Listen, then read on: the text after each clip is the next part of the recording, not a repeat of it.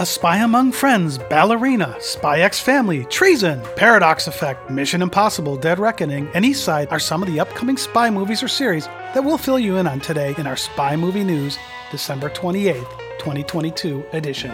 Now before we start, we want to wish you all a Happy New Year. Where did twenty twenty-two go? Wow! Alright, let's get into it and talk about some upcoming spy movies and television shows. A Spy Among Friends. For some of you, this won't appear as an upcoming show, as it premiered in the U K on I T V X on December eighth. However, it won't hit here in the U S until early twenty twenty-three on M G M Plus, which is the rename of Epix. A Spy Among Friends is based on Ben McIntyre's book of the same name. It's a dramatization with name changes, new characters, et cetera, but it's based on fact. We've watched this six-part series and we liked it a lot. The cast is brilliant, with Anna Maxwell Martin playing Lily Thomas, Damian Lewis playing Nicholas Elliott, and Guy Pearce playing Kim Philby. Yes, that Kim Philby. And in case you didn't know who Nicholas Elliott is, what happens in this movie is a dramatic interpretation of his role with his very good friend Kim Philby. But Elliott was also the person who arranged for Lionel Crabb to surveil Khrushchev's cruiser in nineteen fifty-six. Crabb was the focal point of the nineteen fifty-eight movie, The Silent Enemy, that we decoded in our July seventh, twenty twenty podcast episode. Anyway, A Spy Among Friends is a look at both the friendship of Nicholas Elliott and Kim Philby, as well as it covers some of the details of Philby's defection. Again, most of this series is based on facts, but it is a dramatization. There are some new characters that didn't exist in real life, but a lot of the characters they mention or are in the movie were real people. The acting is brilliant. Now, I've never seen Damian Lewis in anything I didn't like. He knows how to pick what to sign up for, and he doesn't fail us with this performance either. One nice touch for us here at Spy Movie Navigator is that there's an uncredited role of a Dutch spy, Peter Tazelar. He comes out of a swimming pool and is greeted by none other than Ian Fleming. And when he takes off his diving suit, he's wearing a tuxedo. Well, this spy was the inspiration for part of the pre-title sequence of Goldfinger. It didn't happen exactly the way they show it in A Spy Among Us, but if you want to find out the tie-in to Goldfinger, you can listen to our podcast episode from March sixteenth, twenty twenty-two, where we decoded the pre-title sequence of Goldfinger to find out the details. Anyway, we highly recommend this series, A Spy Among Friends, and for the U S-based folks, this should be on M G M Plus soon. Ballerina. In our November twenty-ninth, twenty twenty-two Spy Movie News, we talked about the upcoming movie Ballerina. This movie will star Ana de Armas, and it's a spin-off of the John Wick series of movies. Last month we told you that Keanu Reeves and Angelica Houston were going to be in this movie. Well, in an article on Cinemablend dot com, they tell us that the cast is even fleshed out more, with Gabriel Byrne, Catalina Sandino Moreno, and Lance Reddick also signing up. This is a very good cast, so we want to see where they're going to take it. Spy X Family. Now, we like this one because it's a little bit different. There's a very popular manga series right now, Spy X Family. It's an animated series from Japan, and it's done with season one, and it's going to add a season two, and they're going to do a movie. Now, this could be pretty cool. If you aren't aware of the series, it's an animated story of an undercover spy who forms a family to provide cover. It has a T V fourteen rating. Now, there isn't that much out about the movie yet, but like the series, it's expected to be in Japanese with English dubbing. And the series was released on T V Tokyo and others throughout Asia. Crunchyroll is where to go to stream it today. And we don't know what the release date is for the movie, but it is expected to release in twenty twenty-three. How about Atomic Blonde two? We're fans of the twenty seventeen movie Atomic Blonde, which stars Charlize Theron. And we're also hoping to see an Atomic Blonde two. We think that'd be very good. Well, Mike Reyes published an article on Cinemablend dot com where he talks with Kelly McCormick. She's the producer of both the movies Nobody and Atomic Blonde at eighty-seven North Productions. And Mike asked Kelly about sequels for both of these movies. They've both been rumored for a while here. Kelly made it sound like Nobody two is in the works, but was a little non-committal on Atomic Blonde two. She didn't say yes or no, but she kind of hedged her answer by being more direct about Nobody two. So we'll just have to see if she was being coy or if something really is happening, because we do hope we see an Atomic Blonde two. Now, one of the nice things about Mike's article on Cinemablend dot com is he has a clip of part of the interview. All right, so on to Paradox Effect. Another spy movie is in the work that's going to star Olga Kurylenko and Harvey Keitel. The plot is described as an innocent woman, Kurylenko, is forced to confront the dangerous kingpin, Keitel, who has kidnapped her young daughter and is holding her for ransom. She teams up with a corrupt Interpol agent whose son is also being held hostage to rip off various criminals to raise the ransom to save their offspring. Together, they have one hour to save their families from the wrath of Keitel's character. I got that description out of Deadline dot com. Now, like Damian Lewis, who we talked about earlier, Keitel is one of those actors who has more hits than misses. And Kurylenko we liked as Camille in the James Bond movie Quantum of Solace, and we're going to talk about her a little bit later in some other work she's doing in this newscast as well. Now, Paradox Effect is expected to start production in January twenty twenty-three, and it currently does not have an announced release date. Let's talk about one of the more bizarrely advertised spy movies in recent times. And of course, we're talking about Operation Fortune, Ruse de Guerre. At the time it was pushed back, we're hearing the reason was because the bad guys in the movie were Ukrainian. And the Russian invasion of Ukraine happened right before the expected release date. So pausing for that reason kind of made sense.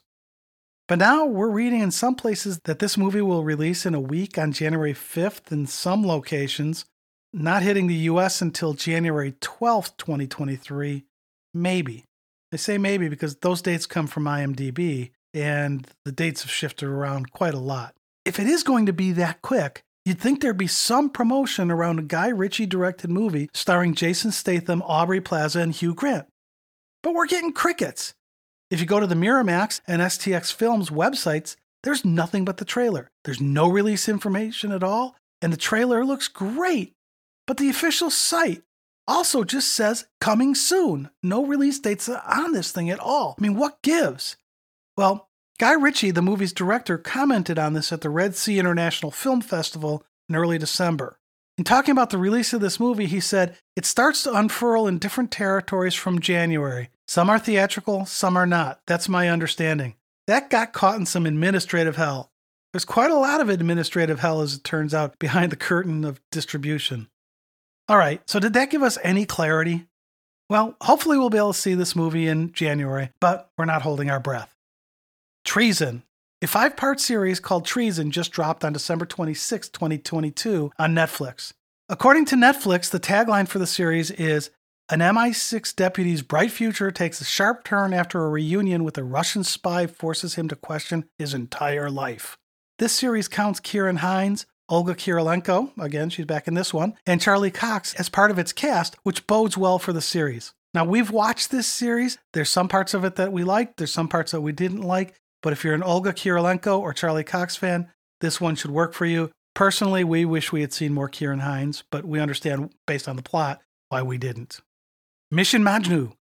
On January twentieth, twenty twenty-three, the Indian spy thriller Mission Majnu will release on Netflix both in the U K and the U S. Netflix's tagline for this one is, the untold story of India's most audacious and daring covert operation in the heart of Pakistan. Now, the language for this movie is Hindi. We don't know yet whether it'll be subtitled or English dubbed. We'll let you know when we find out. Mission Impossible Dead Reckoning. Well, once again, the Mission Impossible team is doing a great job of trying to keep our attention as we painfully wait for its July fourteenth, twenty twenty-three release of Mission Impossible Dead Reckoning Part one. Well, we wish they would change to a better title, but hey, at least they're giving us more glimpses as to what's coming, which helps pass the time and get us more excited about it. Now, this time, Christopher McQuarrie posted a picture on Instagram thanking South Africa, and he included a picture showing Tom Cruise's Ethan Hunt character standing on a plane in midair. It's a great shot. I think Tom Cruise is absolutely crazy for doing some of these things, and we think this scene is going to be from Mission Impossible Dead Reckoning Part two, which is slated to release on June twenty-eighth, twenty twenty-four. Now, in previous newscasts, we've talked about the big motorcycle jump that Cruise does in Part one. Well, they've now posted a video on YouTube that discusses and shows how they did the stunt. It's a fun nine-minute video that'll make you want to see Part one just to see how this stunt ties into the movie. And again, you can go to YouTube to find this clip. All right, this next one's going to be a little bit obscure. Eastside is an Israeli movie due out in twenty twenty-three on the local station Kan eleven. However, Fremantle owns distribution on this, but nothing's been announced about distribution outside of Israel yet. Anyway, Eastside is the name that's been used for multiple movies, but this time we're talking about this Israeli spy movie. Now, the description in Deadline dot com says, Eastside follows Momi, an ex-Secret Service agent turned fixer who plays by his own rules as he brokers shady property deals between the Arab residents of East Jerusalem and the powerful Jewish groups trying to take control of the area by whatever means possible. Brooding and well-connected, Momi slips between the communities with ease, but behind his cool facade, the deadly consequences of his double-dealing are taking their toll. And at the center of his world is an eighteen-year-old autistic daughter, Maya. I hope we can see this movie here in the U S at some point. I have an autistic brother and understand the pressures of raising an autistic family member. Coupling the needs of the child with double-dealing and espionage and the pressure of that, I really want to see how they handle that. All right, so let's move on to James Bond. Our friends at the Spy Command tell us that the Ian Fleming Foundation is pushing the seventieth anniversary of the publication of Ian Fleming's first James Bond novel, Casino Royale. They also say that new editions of the Fleming originals will come out with new covers. So if you love the James Bond novels, twenty twenty-three should be a fun year for you. So on to some industry news. We all know the importance of art direction in movies, especially spy movies. Well, in February, Michael Dennering will be awarded a Lifetime Achievement Award from the Art Directors Guild. Now, he's known for painting in several movies, and among his sixty movie credits, spy movie fans have seen his work in Charlie's Angels in two thousand and Charlie's Angels Full Throttle in two thousand three. In memoriam, Michael Reed. Cinematographer Michael Reed has passed at ninety-three. Among his fifty-plus credits is one spy movie fans love. He was the cinematographer on On Her Majesty's Secret Service. M I six H Q dot com has an article on Reed that tells us that he first became involved with the James Bond series with Goldfinger. He covered the second unit's work as Ted Moore and Guy Hamilton had to fly to the U S to film the Fort Knox scenes. Diane McBain. Actress Diane McBain has passed at eighty-one. Probably best known for her work in the movies Spin Out and The Delta Factor, as well as the Batman series. McBain also had roles on the television spy series Charlie's Angels, The Man from U N C L E, and the Wild Wild West. Cliff Emmick has passed at the age of eighty-five. Among his almost one hundred credits is his role as the out-of-control bus driver in Inspector Gadget. All right, it's time for Tom's rant. This month's rant isn't specifically about spy movies, but it's something that makes me really, really mad. I'm going to start this by saying I'm not a lawyer. I'm a movie fan. I'm not giving a legal opinion here because I'm not a lawyer. I'm not entitled to give you a legal opinion here. This is just my reaction to a stupid lawsuit and what I think is a really stupid decision by a judge who I really have to question if he's stupid or not. Here in the U S, Judge Stephen Wilson has allowed a lawsuit to continue. Now, this wasn't a I was totally wronged and lost a million dollars type lawsuit. No.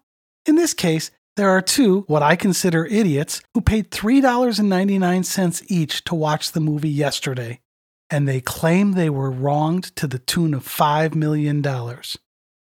Now, maybe they're brilliant because this idiot judge, at least in my opinion, let this thing go forward.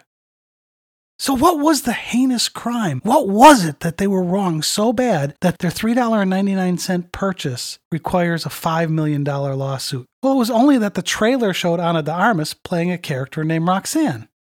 The problem was that between the trailer's release and the movie's release, the character Roxanne had been cut from the movie. So she was in the trailer and she wasn't in the final movie. These two idiots supposedly only watched the movie to see De Armas on a streaming service, no less. If they really wanted to see Ana de Armas, they could have rented Knock Knock, closed their door, and watched that movie. But they also weren't smart enough to check the credits before purchasing it. If the only reason they watched this was because of De Armas supposedly being in it, you think you would have looked to make sure she made the final cut. And this is the basis of a five million dollars lawsuit? Please. This is one of those things wrong with the legal system in the U S, in my opinion. How could this judge, Stephen Wilson, allow this suit to continue? Let's think about some of the ramifications if the plaintiffs win. Let's take a movie like No Time to Die. That trailer came out way before the movie because of the pandemic. They started publishing the trailers and then the pandemic hit. Or maybe a movie like Operation Fortune that we talked about earlier. They released their trailer and then Russia invades Ukraine. Well, they pulled the release for that movie back. What would have happened if one of their actors had gotten in trouble or something and they needed to cut their scenes? What would they do at that point? I just don't get it. Things get cut in editing. We all know that. When I see a trailer, I don't expect one hundred percent of what I see there in the final cut. Trailers come out early to generate hype. I hope that in the end these guys lose this lawsuit and they have to pay legal fees, and I hope it's lots of legal fees. I'd love to see these guys bankrupted because of this. Movie producers and moviegoers are going to suffer if these guys win. The movie studios will not release trailers until after final editing is done. So movies won't get the hype that we're used to because these studios won't want to take the risk. So if the movie companies do lose this one, my suggestion to them would be take whatever you're going to show in the trailer and show it after the post-credits scenes. You'd be able to claim it was shown, and I might even put a little tag. This is only shown because of the stupid decision by Judge Stephen Wilson. So let's make sure we call these guys out. Peter Michael Rosa and Connor Wolfe, I hope you both lose your suit because this is stupid. And Judge Stephen Wilson, shame on you for letting this continue. Allowing a five million dollars lawsuit on a three dollars and ninety-nine cents movie? Really? That's just total B S, and I think you should all be ostracized for being dumb jerks. And that's this month's rant. And that's a wrap on this edition of Spy Movie News. This has been Tom from Spy Movie Navigator dot com and our show, Cracking the Code of Spy Movies. Please help us out and subscribe to our show through your favorite podcast app. Thanks for listening. We appreciate it.